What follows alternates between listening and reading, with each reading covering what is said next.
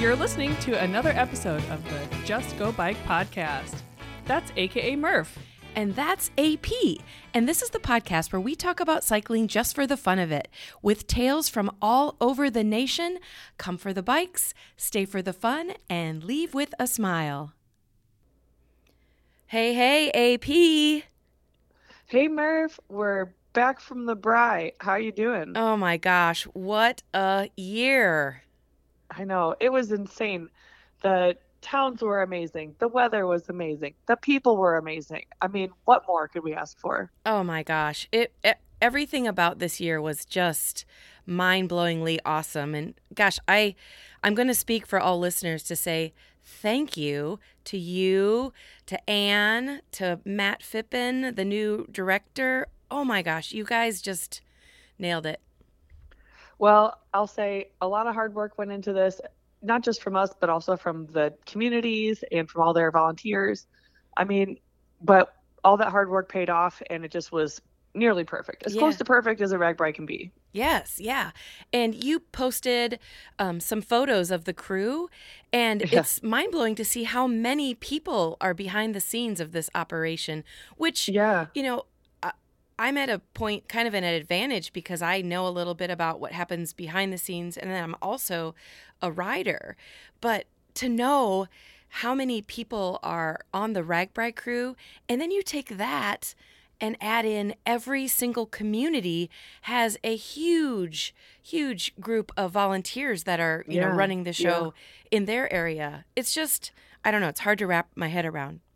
yeah. Oftentimes, hundreds of volunteers per community, depending on what they're trying to pull off. But for example, Mason City, I think they had over 400 volunteers. Oh my gosh. Yeah, it's crazy. And with our crew, I mean, you don't think you only ever see pieces of the crew at one time. Yeah. You see a SAG driver, or you see the baggage team, or you see the kids in the merchandise and adults in the merchandise trailer. Yeah.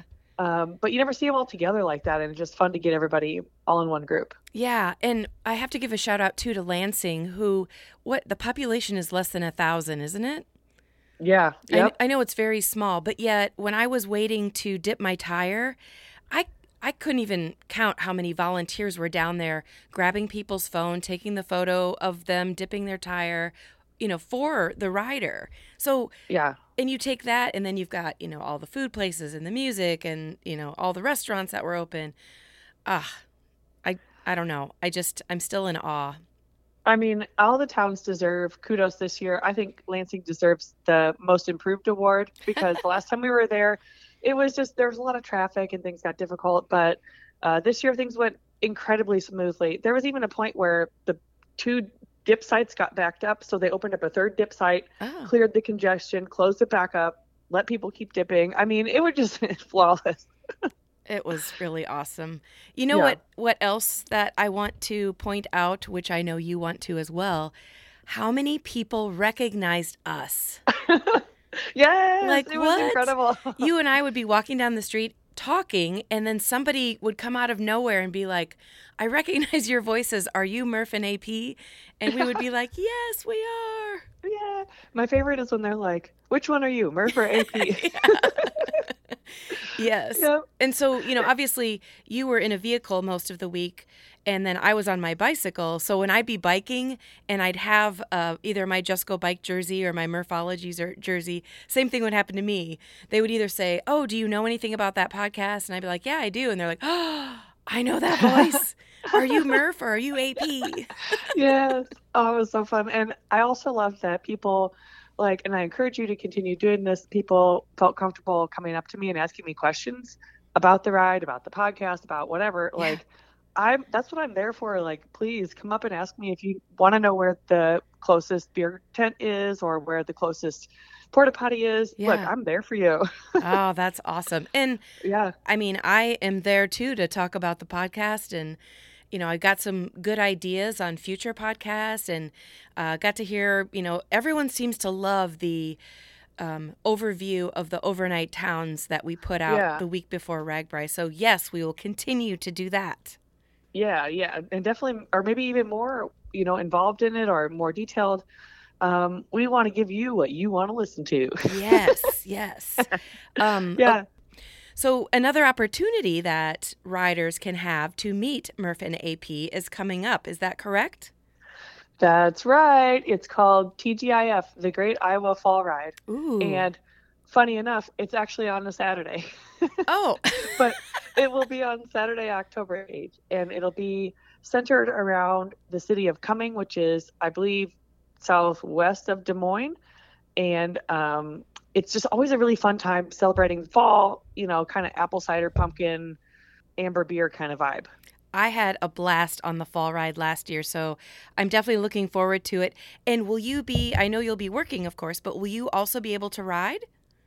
You know, I'm not sure about that. I sure would love to. Well, um, it's one of my favorite rides in the Des Moines area. Yeah, and I guess even if you don't ride, there'll still be plenty of opportunity for Murph and AP sightings together. So, uh, oh, you know everyone, it. you know, definitely get registered to come to the fall ride. Come to Cumming, Iowa. It's a beautiful time of the year to be in Iowa. Yeah, and I have Facebook pages set up for it. just look for the Great Iowa Fall Ride or you can go to ragbrai.com and there's information there too. So Sweet. should be pretty easy to find the info.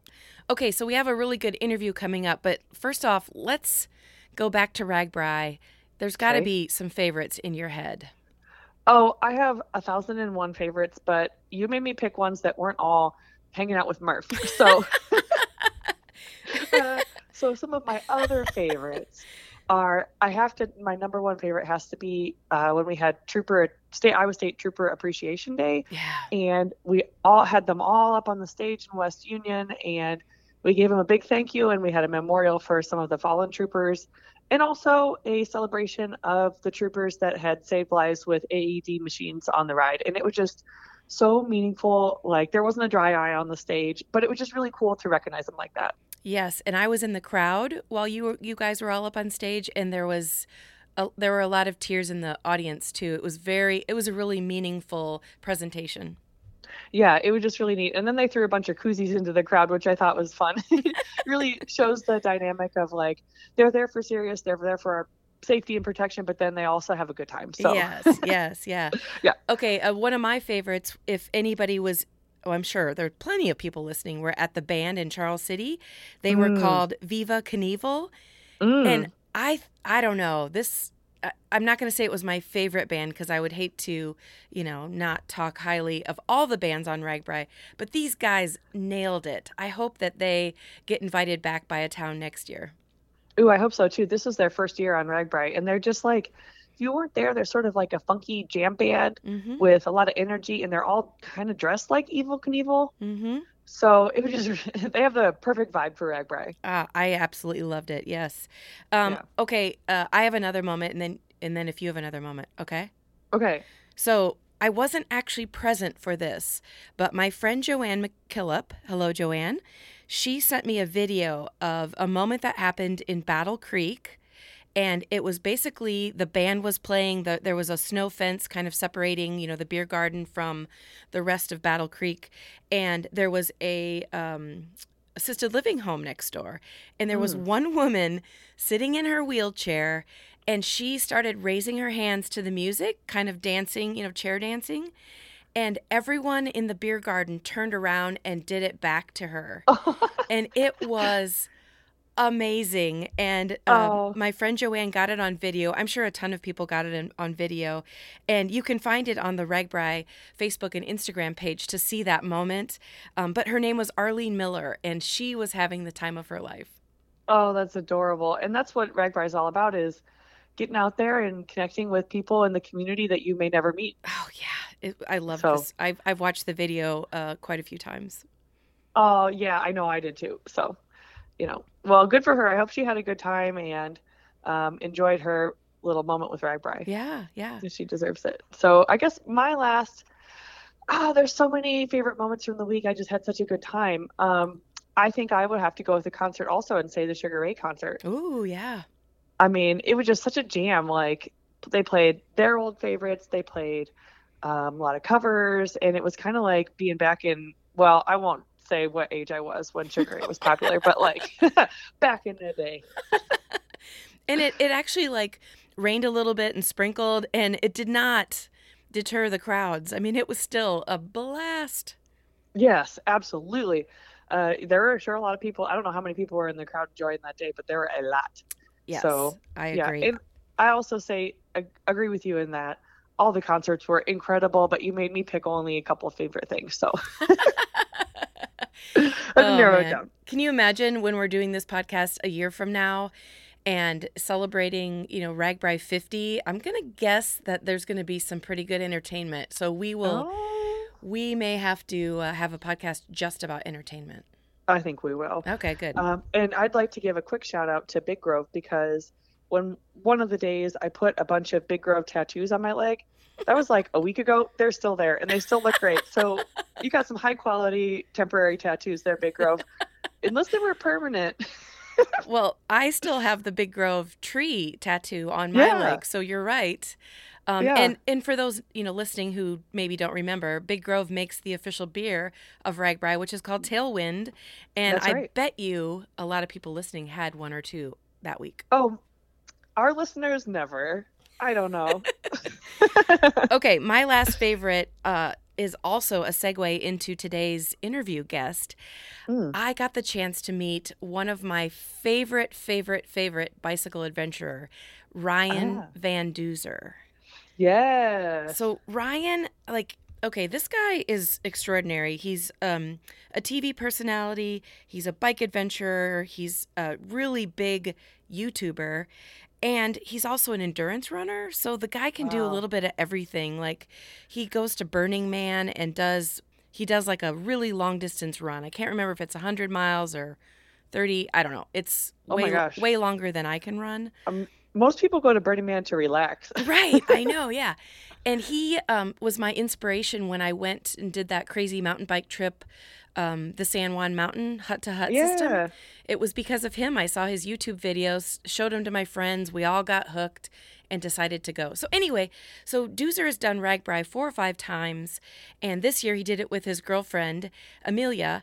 And they also had a blast. So, so you guys have to listen to this interview because Ryan shares all of his memories and his experiences of RAGBRAI and then also a lot of his other adventures. So I don't know. I just I really appreciate all of, all that this guy does to promote his adventures and he's super inspiring. So should we listen?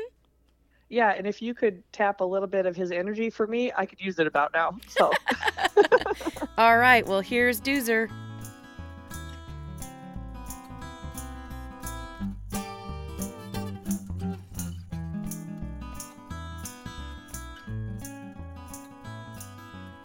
All right. Well, I'd like to welcome Mr. Ryan Van Duzer to the podcast. Hey, Ryan. Hello, hello. Or- Psyched to be here. Or should we call you Doozer? Like, do you have do you go by a nickname? Yeah, a lot of people call me Doozer. I mean, as growing up as a kid, that was like the cool way to address me. Yeah. But I, I don't ever introduce myself as Doozer. That sounds a little silly. Like, hey, I'm Doozer. Yes. So, I mean, I'll tell people my name is Ryan, but people usually just pick up and call me Doozer anyway. Okay, cool. Yeah. Well, it's kind of like, you know, my name is actually, people might not know, but I do have a real name, which is Kathy, but most people call me Murph. Yeah. And as life has gone on, I now start introducing myself as Murph. But it's probably because of this podcast, because, you know, when people see me, they'll be like, Are you Murph? And I'm like, uh, Yeah. All right. Yes, I am. yep. okay, so for listeners, I I don't know if there's anybody out there that doesn't know who you are, but like I've been following you for a long time, um, and by following you, I don't mean literally. Like I'm not in your. Are you right behind me right now? I'm peeking in the window, and I Okay. I like that shirt you have. Thank. You. Oh, it's a good shirt. It's my favorite. It's the Doozer and Murph podcast show shirt. Wait, wait, where's mine then? That's crazy. Oh, it's in the mail. okay, but anyway, um, okay, listeners, don't do it now because I want you to listen to this interview. But when we're done, go to YouTube and type in Doozer TV, and you'll get a taste for what this man has done. Um, and Ryan, I mean, you're a bicycle adventure junkie for sure, but Mhm. I've also described you as a filmmaker, a TV personality. Of course, I just mentioned being a YouTuber, but there's so much more to you. So, Hmm. how would you describe you? Well, I'm a mama's boy. No. you know, I'm born and raised here in Boulder, Colorado, and I grew up with the great outdoors right outside my back door. So I've been very fortunate and lucky to have grown up in a town like this that Mm. really values nature and exercise and Mhm. bikes and running and all sorts of fun stuff. So, um, you know, I've always just really loved being outside Mm-hmm. and that is what led to my career essentially is I wa- I wanted to start a show about uh, going outside and inspiring people to get off their cou- couches to challenge themselves. So way back in 2006, I started a public access TV show Whoa. inspired by Wayne's World completely. and the show was called Out There. And I would run around Boulder with a little Sony Handycam and film these goofy little adventures and make a half hour show that would play in public access. And that's how my career got started, you know, and I loved it. It was fun. It was exciting. I didn't make any money because it's public access. So I lived in my mom's basement for a long time. that's why maybe I'm the mama's boy and slowly have made a career out of this whole crazy idea of you know going on adventures and inspiring people to get out there And I will count myself as one of the people you inspired. And specifically, uh, it was the San Juan Hut trip that you did, which Mm. was the hut to hut. And Yeah. um, I, I would, I don't know if I can really say I have any mountain biking skills, mm-hmm. but we shared your videos amongst my friend group and found eight people willing to do it. And we did that trip. And I'm still not a mountain biker, but holy moly, that was one of the most epic adventures I've been on. yeah the, the, the, they do a good job at those adventures and they're beautiful and the mileage is attainable and you know you know you don't have to be an expert to pull it off and then you don't have to carry a lot of gear because the huts have all the food and sleeping equipment Yes, yeah. Which, what was the candy bar that you were? So, oh uh, the nut, nutty bars or whatever they're called no, uh, um, no, sal- salted nut, nut rolls. rolls. Yes. Salted nut rolls. Yeah, yeah, those are still gross in my book. but I caused a lot of YouTube controversy because I ripped on them in my videos. And people in the comment section really went to town about their love for salted nut rolls. I, I'm sorry, I am one of the people that love salted nut rolls. I mean, they won't melt in your bag. Like, come on. yeah, that's true. I guess that's a plus. But I just, yeah. When you have a choice between a salted nut roll and a Snickers, I mean, come on. Oh, It's Easy choice. Okay, you're right. You're right. I would for sure snick pick the Snickers every time. So, Yeah. Okay, so um, you know, beyond San Juan Huts and like beautiful, uh, I guess you'd say the entire U.S. is beautiful at some level. yeah. But you said you live in Boulder, and Mhm. uh, also based on your videos, I know you can almost walk outside your home and be on trails and in nature. Yeah. So tell us a little bit about Boulder and biking. I'm actually sitting outside right now under a tree behind my apartment, looking at the foothills. I am steps away from all the the trails Oh, in this wow. area. Yeah, but Boulder's always been a really bike friendly city. Um, starting way back, I don't know, in the 70s, the city really started prioritizing safe ways to get around town by bicycle. So we have over 350 miles of bike lanes and bike um, paths all around Boulder which is very unique. I totally realize that not every city is like this. Most cities in America are very dangerous to ride a bike, Mhm. but uh, we are what they call a platinum level bicycle friendly city, as described by the League of American Cyclists. And there's a handful of these towns around the United States. Davis, California. I think Fort Collins is actually one. And um, yeah, so it's a place where you'll see lots of parents riding their kids to school on a cargo bike Oh wow! you know, or you know, families going out on their day trips, and you know, we have the elite athletes here because we're at high altitude, and all the the pros like to come here and train in the mountains. But it's just really a great place to ride a bike. I've never had a car in my life. I vowed to never drive essentially when I mm. was a young young guy, and so I ride a bike everywhere and do all my grocery shopping and errands and everything on a bike. Wow. So you are in the perfect spot because it's such a bike friendly community. You can you have the luxury to be able to do that. Absolutely. Yeah. And I'm very lucky that I live here. And, you know, I think a lot of other cities around the nation are finally realizing okay, this is important to have bike friendly infrastructure because the number one reason, reason why people don't want to ride bikes is because they don't feel safe. Mm-hmm. And my mom is in that bucket. And so if we can make more protected bike lanes and more bike paths where people feel safe to ride their bikes and not get, you know, run over by a car, I think that's a good thing. And cities across the, the country are are finally getting it and putting money into infrastructure, which is exciting.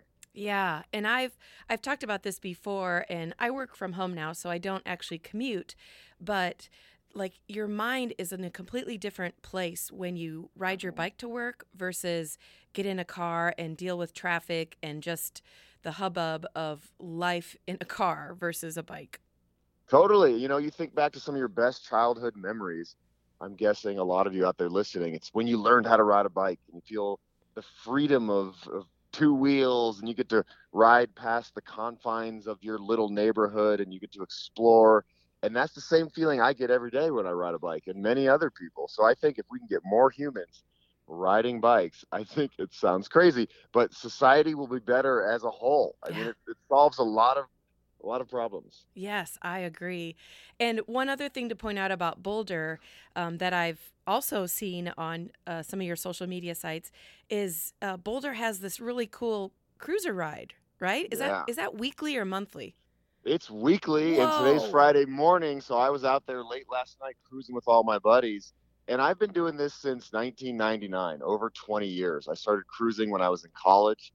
Back then, it was a fairly small group, and the idea was just to have a group ride that was not about exercise, really, no spandex. We get dressed up in costumes. We have, you know, bells and horns, and we have bikes that carry loud stereos and we ride around town and whoop and holler and we wish everybody a happy Thursday and it's so fun. I absolutely love that. We need more cities to adopt, you know, recreational rides like that. Yeah, yeah. And I think, you know, more and more cities are doing it, which is great. You know, it's just a fun way to meet people. If you came on the Boulder cruiser ride, you'd see a slice of Boulder that you wouldn't see, you know, on the the typical mall or something. Yeah. You know, you get a little bit little bit of everybody. Everybody feels comfortable. You can be a bit of an outcast or a weirdo and everybody's welcome. Awesome. Okay, well, that segues to my next topic a little bit about weirdos and costumes and recreational Yay. riding. You recently spent uh, at least a week in the great state of Iowa. Yay! Yay! So, everyone knows uh, I talk about it all the time, but uh, the oldest bicycle tour in the world happens here in Iowa, and it's called RAGBRAI. And it happens the last week of July every year.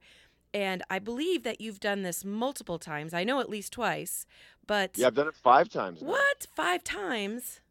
Yeah, so it's a it. it's a seven day tour across the state of Iowa, and I'm pretty sure Ryan, you will say that Iowa is not flat. People Mhm. sometimes think that because all they see of it is driving on the one interstate that goes through uh, west Yeah. to east, which is Interstate 80. So beyond that, tell us your RAGBRAI experience for 2022. First of all, I loved it, and I Yay. wasn't planning on it initially. I was supposed to be in Sweden, Oh wow! riding my bike from the Arctic Circle down to the bottom of Sweden. But 24 hours before the flight, the uh, airline went on strike, and all the itineraries were canceled. So I was bummed out for a few days and moping around Boulder, and then I was like, "Wait a second, now I can do RAGBRAI." so I uh, put everything together, and originally I was just going to go alone. And then I was like, wait, maybe my girlfriend Amelia can get a week off of work and come do RAGBRAI with me. So she somehow finagled a last minute uh, week long vacation, and we both went out there together. And it was it was so great to be back in Iowa at RAGBRAI amongst all the wonderful people in cornfields and um, pie vendors and you know slip and slide people. It was so fun. I loved it. And uh, I got to meet you actually in real life, which was pretty Mhm. cool. Um, I know we've done a podcast together a couple years ago, but being able to see you on the road, and I, I don't remember what I said. I think I'm like, "Are you Ryan Van Duzer?" Or, I mean, of course, I knew it was you because your helmet. Yeah. I think Amelia asked me, you know, how did you know it was Ryan from behind? And I'm like, that helmet. Yeah. helmet is memorable. The But- Evel Knievel looking Yeah. helmet. Yeah. Um, but I think that you had all of your gear on your bike. Is that true? Mhm. Yep, yep. Every time I've done RAGBRAI, actually, I carry all my own stuff. I guess we're called baggers. Yes. Well, in in Iowa, typically you're called a dirty bagger because you A know dirty bagger. you might not uh, be able to get a shower. But I I'm assuming since you were on the RAGBRAI route that you had a few luxuries like water and food along the way. Oh yeah, RAGBRAI is the greatest tour. You know, it was Amelia's first time doing an overnight bike tour, and I told her, "It's like this is the best way to do it because you don't really need to carry food or water. There's aid stations, aid stations every few miles, Yeah. and you know the people selling food and pie and fun stuff. So it's uh, it's a very comfortable way to go on a bike tour. And then at the end of every day, speaking of showers, I always look for the town pool Yeah. and we go to the town pool. We jump in the pool and cool off. We take showers, and then you can usually find a camp spot right next to the pool, and that's that's how I do it. And you, you know, when you say you're a bagger, what you mean by that is you have your tent with you, you have your clothing, you have everything. So you don't need to go find a support vehicle or the official RAGBRAI trailer. Like you're just set. Wherever you decide to camp, you got everything. Exactly, and I love the freedom of that. I can I have everything I need at all times, and if I want to stop at a certain place and hang out and throw up the tent, then I can do that. Yeah. How would you describe the riding as far as, um, you know, the terrain of Iowa, but of course the fact that you're surrounded by, I don't know, upwards towards 20,000 other cyclists? Mhm. I love it. You know, it's the only organized bike tour I've ever done with other people. Usually, my adventures, I am solo on my own in the middle of nowhere. there are definitely no Amish people selling me pies out on the Colorado Trail. but uh, you know, it's I love riding with all the people. I love energy. I love huge groups of people. You know, I run races a lot, and I love just the community and everybody's supportive and fun. And RAGBRAI is kind of like the Boulder Cruiser ride where you'll see a little bit of everybody out there. It's not just fast people in spandex on ten thousand dollar road bikes. There's people out on unicycles and cruiser bikes and fat bikes and mountain bikes and people who just pull their old Schwinn out of the barn and jump on RAGBRAI for a day. And it's just it's, just heartwarming and welcoming, and I love it. And so I, so I hope for the rest of my life that RAGBRAI will be a part of my summers. Yes, I hope so too. And you know, RAGBRAI 50 is going to be happening next year. So I'm really excited and curious to see uh, what's in store for us. Yeah, I hope they get, you know, all the bands they play all week on the stereos, you know, the classic rock. Maybe they can get them all in real life and have an ultimate concert. Oh my gosh, that would be awesome. Yeah. Um, okay, speaking of awesome, let's talk about your sweet bike because Mm. I don't know if it's the bike that you rode on RAGBRAI, but I know that you're responsible for actually helping design. Yeah. Let's hear it. Yeah. So during the pandemic, March of the pandemic, everything got shut down, all of my travels. And I have a very close relationship with Priority Bicycles in New York City. And I called them up and I said, Hey, I know that, you know, you mostly make like round town commuter style bikes, but I want a mountain bike. That's really what I love doing. And let's uh let's let's design a mountain bike. They said, Right on, let's do it. So I went back and forth with um, some of the people at Priority with design ideas, and we put together a really cool hardtail bike packing adventure machine that's low maintenance because it has all of the internal gearing and the carbon belt drive, the Gates carbon belt drive, and it's just a bomb-proof adventure bike. And I did not ride that on RAGBRAI this year, but my girlfriend Amelia did. Ah, okay. Um, yeah, which was really fun. And um, yeah, so it, it's cool to have a bike out there with my slogan on it. There's a, it says "Get out there" with a little outline of the Boulder Flatiron Mountains, the famous mountains. Oh, wow. So wait, are you saying that other people could buy that bike? What? Yes, of course. Yeah. Oh. So I oh. didn't just build it just for me. I want you know to share the this dream bike with the world, and essentially that's what it is. It's like I've always wanted to design the bike that I would want, you know, with all the perfect specs. Because I've had lots of different bikes over the years, and some are good here and some are good there, but they don't have everything. This bike, to me, has everything, and it's exciting. It's called the Priority 600X, but you can call it the Doozer Cruiser. Oh, yeah. Awesome. and I think, you know, that's another thing back to RAGBRAI. What's fun about it is you're on pavement, I would say 99% of the Yeah. 400 and plus miles. But I was the same as you guys. I was on an adventure bike. I had bigger tires. Um, I have a steel frame, but Yeah. it didn't really matter because, again, it wasn't a race, right? This is a recreational tour. You're looking at all the things, you're stopping and taking pictures and seeing the Ham- Amish people with their pie. So it was more about comfort. And Yeah. you nailed it. I mean, if you found the bike that fits you and is perfect for your adventures, you know there's somebody else out there that will say the same about your bike. Totally. Yeah, and I saw a few other of them out there. So it's it's exciting. You know, we started selling the bike in July of 2020 and people have it now and I saw some on RAGBRAI, which was exciting. Yeah. All right. So go to Priority Bikes, listeners, the and 600X. check out the 600X.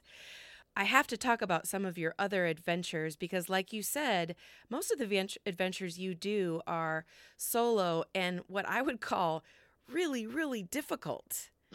I mean, like, seriously, you're climbing through rocks and mud and snow. Snow. Like, I saw one video, I think you were with, um, I can't remember her name, your friend. oh, Dana. Dana, and you guys were on this beautiful, I don't know, dirt road, and it started sprinkling, Yeah. and your tires went from normal tires to full of peanut butter mud within minutes, at least on the video.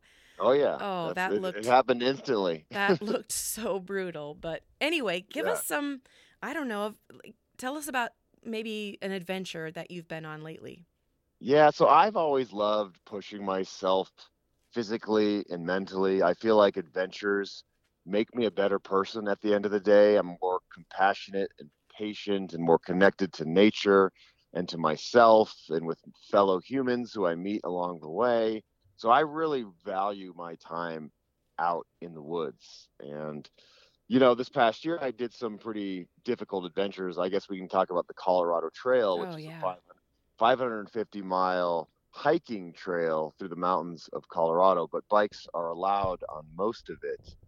And this was by far the hardest bike adventure I'd ever been on. I mean, high altitude the whole time, extremely technical terrain, lots of hike a bike, pushing bikes up and down mountains, you know, summer hailstorms and lightning storms Mm.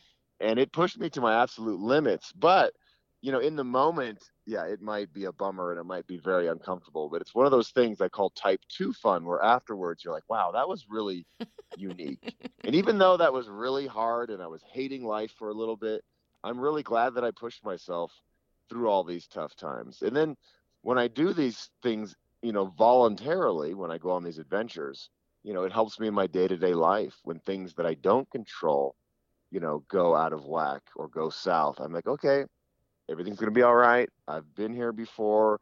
I can solve this problem. And it really does help me in my day to day life. Yeah. And y- somehow you can nail this down too, and it shows in your videos. But when you're on those long stretches and maybe, you know, hiking through three feet deep snow is not the perfect example, mm-hmm. but when you're having those long stretches by yourself, like how do you keep your mental game so positive? I get a lot of these comments on my YouTube video like, how are you still smiling when you're, you know, pushing through, a, you know, 20 miles of snow on your Yeah. bike?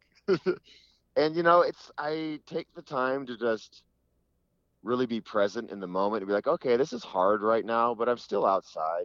I still have a bike full of food and water. I'm going to be okay. Like if I had to stop right here, right now, I could just put up my tent and be fine.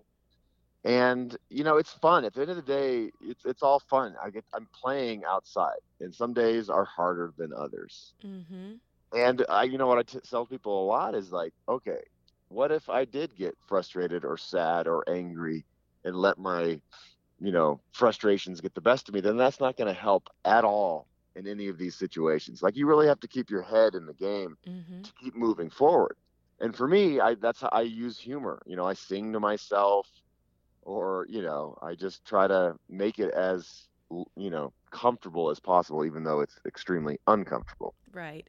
And I guess, you know, to be honest, you probably don't push the record button when you're really, really frustrated. You know, sometimes I do. Oh, do those are the moments. Yeah. Yeah, those are the moments that I think are really important to capture, because otherwise you're just making videos showing all the triumphant moments, Yeah. and that's not that's not very real. And I really, my channel has always been real. I want it to be genuine. I want to show people what I'm going through, both good and bad. And so, some of those videos, you you see me break down, and I'm you know struggling big time, and uh, just like a regular movie that we go watch at the theater, like the tough parts are what bring the viewers in. Oh, yeah. Yeah. You know, you, you get you get, gain an emotional connection to the character, And uh, I've always tried to be very open with my audience about all sorts of different topics. And uh, I think uh, for me, it's it's almost like therapy. I get to talk to my camera out there in the moment Mm-hmm. and just like say it out loud, which helps me. And then when I edit the videos together, you know, people comment and say, "Wow, you know, we really appreciate you showing the tough stuff because, you know, it shows us that you're you're just a regular guy like all of us." Yeah. Do you ever, you know, like when you're in the editing mode, you're already back, you're gotten rest, so you, you know, you're that what do you call it, type two fun? Yeah. You know, you're kind of forgetting all the really hard parts. So when you're editing, do you sometimes look at what you've done and where you've been and you're like, did I really just do that?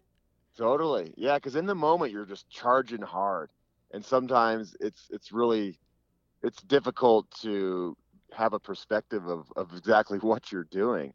But then when you finish, you know, a Great Divide or a Colorado Trail, you're like, wow, I just rode my bike really far through some really crazy terrain, and I'm proud of myself. Yeah, there's definitely some videos I've watched where I'm kind of like taking a deep breath like, "Oh, no, don't don't do that. Don't do Yeah. that." And then you're kind of usually you're laughing or like, "Ooh, like, okay, here we go." But you're still with us. You're you're obviously, you know, stay within your levels of safety.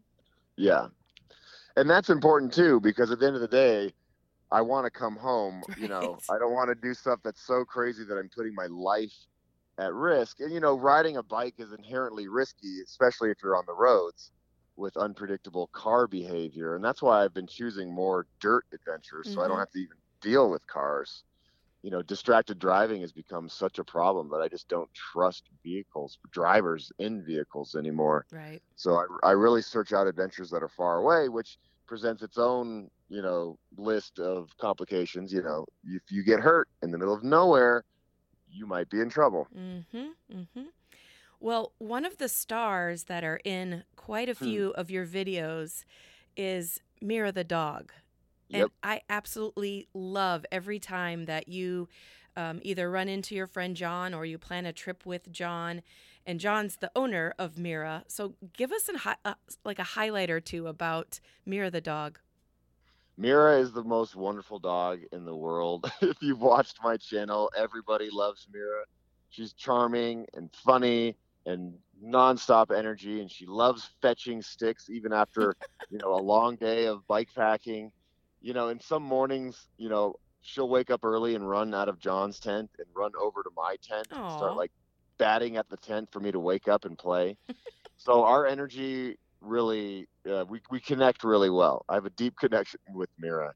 And I met them on the Baja Divide out in the middle of nowhere, Baja Peninsula, Mexico in 2020, just before the pandemic. They were on a ride of their own, and I ran into them. And John knew who I was from the videos, and we ended up riding together for six days, became really good friends. And of course, you know, Mira is along for the ride as well. And since then, we've been able to, to meet up a few other times Mm-hmm. they are currently on a worldwide dog packing tour he calls it so they're down in uh, southern mexico right now and i'll try to meet them somewhere down the road whenever i can Yeah. Will you will you briefly describe how Mira actually does these bike rides? Yes. So john has like an extended rear you know bike so it's a little longer and he has a he has a basket that goes behind his seat that's pretty big basket. And so mira rides in the basket quite a bit you know if he's on flat ground or if he's on roads with lots of cars. But then there are moments when mira gets to run around. If, if you know if john's going up a steep hill there's no way that he can carry mira up it. So she, he'll he'll get her out. Mm-hmm. And she'll run alongside and then she jumps in and out of the basket all day long. And they have an amazing relationship. It's really fascinating to watch them work together. It's almost like you know a dog sledding or something. Mm. and everybody who comes across mira whether we're in a tiny town in mexico or in montana immediately falls in love with mira. She is a human dog. You know some dogs just love humans. Yes, yeah. she loves humans. She doesn't love other dogs as much but she loves any human and she knows how to charm them And and it's amazing to watch because she'll be in that basket. Um, I think she has little I, I call them doggles, like dog Yeah. goggles when it's, you know, windy or sandy. Mhm. And then it, it seems like a pretty smooth motion where John will reach back and kind of let her jump down Yep. and then she'll run along with you guys and then poop, she's back in the back in the Yep. basket and resting and it's I don't know. I'm super impressed. Yeah, it's pretty cool. And, and- he actually has her on a little leash that's tied around his waist. So he'll, if they're riding and he's, you know, in motion, he'll tug it and she'll jump out and run alongside for a little bit. And she's still connected to him. So she mm-hmm. can't like run off. Sometimes he does like let her just run free. And then, you know, if he's going up a steep or if he's going down like a steep hill, he'll put her back in the basket and, and cruise down. And it's just in and out all day. I love it. And I'm sure Mira the dog is living her best life. Oh, she's got it. She's the luckiest dog in the world. She gets to play every single day, run around and fetch sticks all over the world. Yes. Okay, and speaking of play, another really fun thing I love about your videos is when you're on long rides, you do what I'm going to call crazy fun things like you cheer on trains and you do your ole ole in tunnels and like how Yeah. did that come to be or is that just is that just the way that you are? Yeah, it's kind of the way that I am. I sing to myself all the time. And I tell people when I'm in like hard moments, I sing Christmas carols a lot to myself. Oh, nice. It's because they're like comforting music and brings me back to Christmas time, which I love. Um, but you know, at the beginning of every ride, I, I have a little chant that I've been doing since I first my first bike adventure, riding home from Honduras back to Boulder, and it goes no crashes, no flatties, no, No whammies. whammies. And that's a play off a TV show back in the '80s called Press Your Luck. Oh Where, yeah, yeah. You know, where they go no whammies, no whammies, big money, big money. And the whammies were like these little troll guys that would come and take all your money away in this game show. And when I was riding home from Honduras, I remember just saying to myself, no whammies, no whammies, no whammies, just to kind of ward off the evil spirits.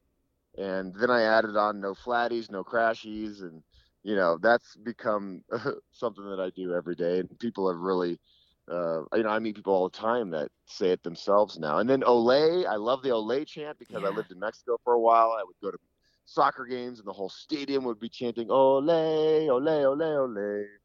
And I just love the energy of it. And so, yeah, whenever I go through a tunnel, of course, tunnels are fun to scream in because they echo. So I always do the Olé chant through tunnels. And yeah, I, I want to have as much fun as possible out there when I'm on my bike. And me being a dorky goofball really adds to it. that makes you who you are. Yeah. Do you, okay, this is a, a question I ask a lot of people. Um, and the question is, what inspires you to get back on the bike? Mhm. Um, but maybe you're just, it's just part of you. So you probably don't even need inspiration. Not, I mean, there are times where I get a little burnt out from because I exercise a lot, and sometimes my body's just like, give it a rest, buddy. you know, earlier this year, I was feeling pretty physically burnt out, and um, I just kind of had to chill for a while. hmm Um, and, you know, but getting the motivation back isn't hard because I know how fun it is. And for me, I don't have a car, so I'm always on my bike, whether it's just riding to the grocery store or something further. hmm Um, but bikes are just fun. They really are fun, and I think that for me, it's it's a huge factor in my everyday mood is getting on my bike for a little bit, getting outside, breathing fresh air, you know, noticing a beautiful cloud in the sky or birds chirping. It's just the little things that you don't get when you're sitting in your apartment, you're sitting in a car. hmm Um, you know, bikes really put you out there, which is nice. And even if you're like, I, I just need to get on my bike for a few minutes, uh, I doubt there's ever a time. At least I'm trying to think if I've ever had a time where I get done with a bike ride and I'm in a worse mood than I started. It just doesn't exist. never. It doesn't exist. no way. Okay, so not only are you a biker, you're also an endurance runner. Like Mhm. what? So Like what? I know you do all these amazing, amazing bike adventures, but you also do super crazy long distance running. So Yeah. which which came first, running or biking? Running did. Yeah, I've been a Ah. runner since I was a little kid. We had like a one mile race every year at my elementary school. And I took that race really seriously. Oh. And I was a good runner. And so I would win this race. And I loved the feeling of winning, but I also loved the feeling of running and moving fast. And from that point on, I've always jumped into local races and I ran in high school. And I love running. Running is even more simple than riding a bike. All you need is a pair of shoes. Yeah. And so on a day to day level, I run more than I bike Hmm. for sure. And in the last five years, I've gotten into the ultra distance stuff. You know, the hundred milers. I did Leadville last year, and I love it. It's fun. It's another way to push my body. It's definitely I wouldn't say as fun as biking. Biking is definitely more fun, Mm-hmm. but I I do love the simplicity of running and just putting on some shoes, running out my door, and just exploring the foothills near where I live. Yeah, and not only are you doing like ultra long distance, like for example, you um, videoed yourself doing, I Mhm. think it was the 100 mile, it might have been Leadville, Yeah. or some long distance, right? So not only are you out running epic distances, you're like have your arms stretched out and you're like filming yourself and filming others around you and you're maintaining your high energy and your excitement. Like, holy crap, that's amazing. Yeah, it's fun. You know, I like to document not only bike adventures but my running adventures as well. hmm And uh, people always say, "You don't you think you could run a lot faster in these races if you weren't busy filming all of them?" And I don't know if that's true because the the camera helps take my mind off the pain. like if if I'm mile 80 of a of a hundred mile race, I pull out the camera and start talking to it about what I'm going through. It kind of just helps me process the moment rather than just keep it all in. Yeah. And uh, yeah, I, I really enjoy it. Well, do you have any upcoming adventures that you want to share? I'm gonna do the Leadville 100 again here in August, August 20th. Bike So or I've been- run? Run, Oh, yeah, no way. That's coming right Gonna- up. it's coming right up. So I've been training quite a bit for that, and um, I don't know exactly what adventure I'll do this September or October, but I will definitely find something to do. There's a trail called the Oregon Timber Trail that looks really nice. It's kind of like the Colorado Trail. It goes all the way across Oregon. And uh, I don't know. I'm always open to new things, and I have a long list of adventures. I just have to, you know, make them happen. Sure. Well, until you get your next video up, we have to make sure listeners go to Duzer TV. You can get caught up in hours and hours of watching you on different adventures. And I- can tell you you've inspired me in more than one situation, but hopefully other people are as well. Oh, I thank you so much. Yeah, that's the that's really the goal at the end of the day is to show people something that they may not think is possible for themselves and then you know baby steps they go out there and do it. Yeah. and i get emails every single day from people saying oh man i found your videos and i pulled my bike out of the garage after 20 years. I pumped up the tires and i went on my first bike ride of 15 miles and it felt so good. And then on the other end i get people who go right across the country and it's changed their life. And hmm so that's really the goal with my content and i love hearing from people Well, if people want to follow you, obviously I mentioned Duzer TV on YouTube. What other social outlets do you have? i'm pretty active on instagram that's a good one and my handle is just at duzer d-u-z-e-r and i do twitter and all that other stuff but youtube is really where i put all of my heart and soul Excellent. Well, Ryan, thank you so much for coming on the podcast and sharing your story about, you know, enjoying RAGBRAI here in Iowa, but also just all the other adventures you do.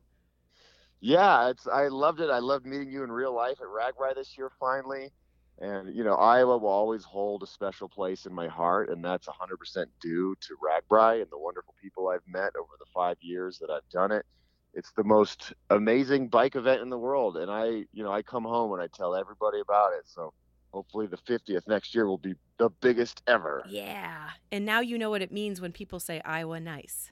Yes oh absolutely it's the nicest state by far Awesome. Well, thank you, Ryan. yeah thank you have a good one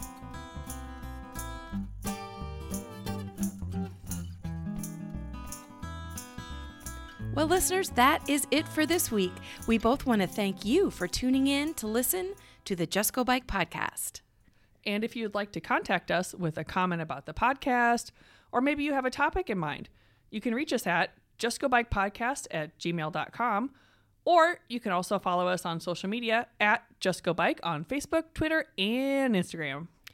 Please rate, review, and subscribe to this podcast, especially if you're a fan. And if you have any extra time, pop on over to the Morphology podcast for more bike adventure interviews. All right, that's a wrap. We'll be back next week. Until then, just go bike!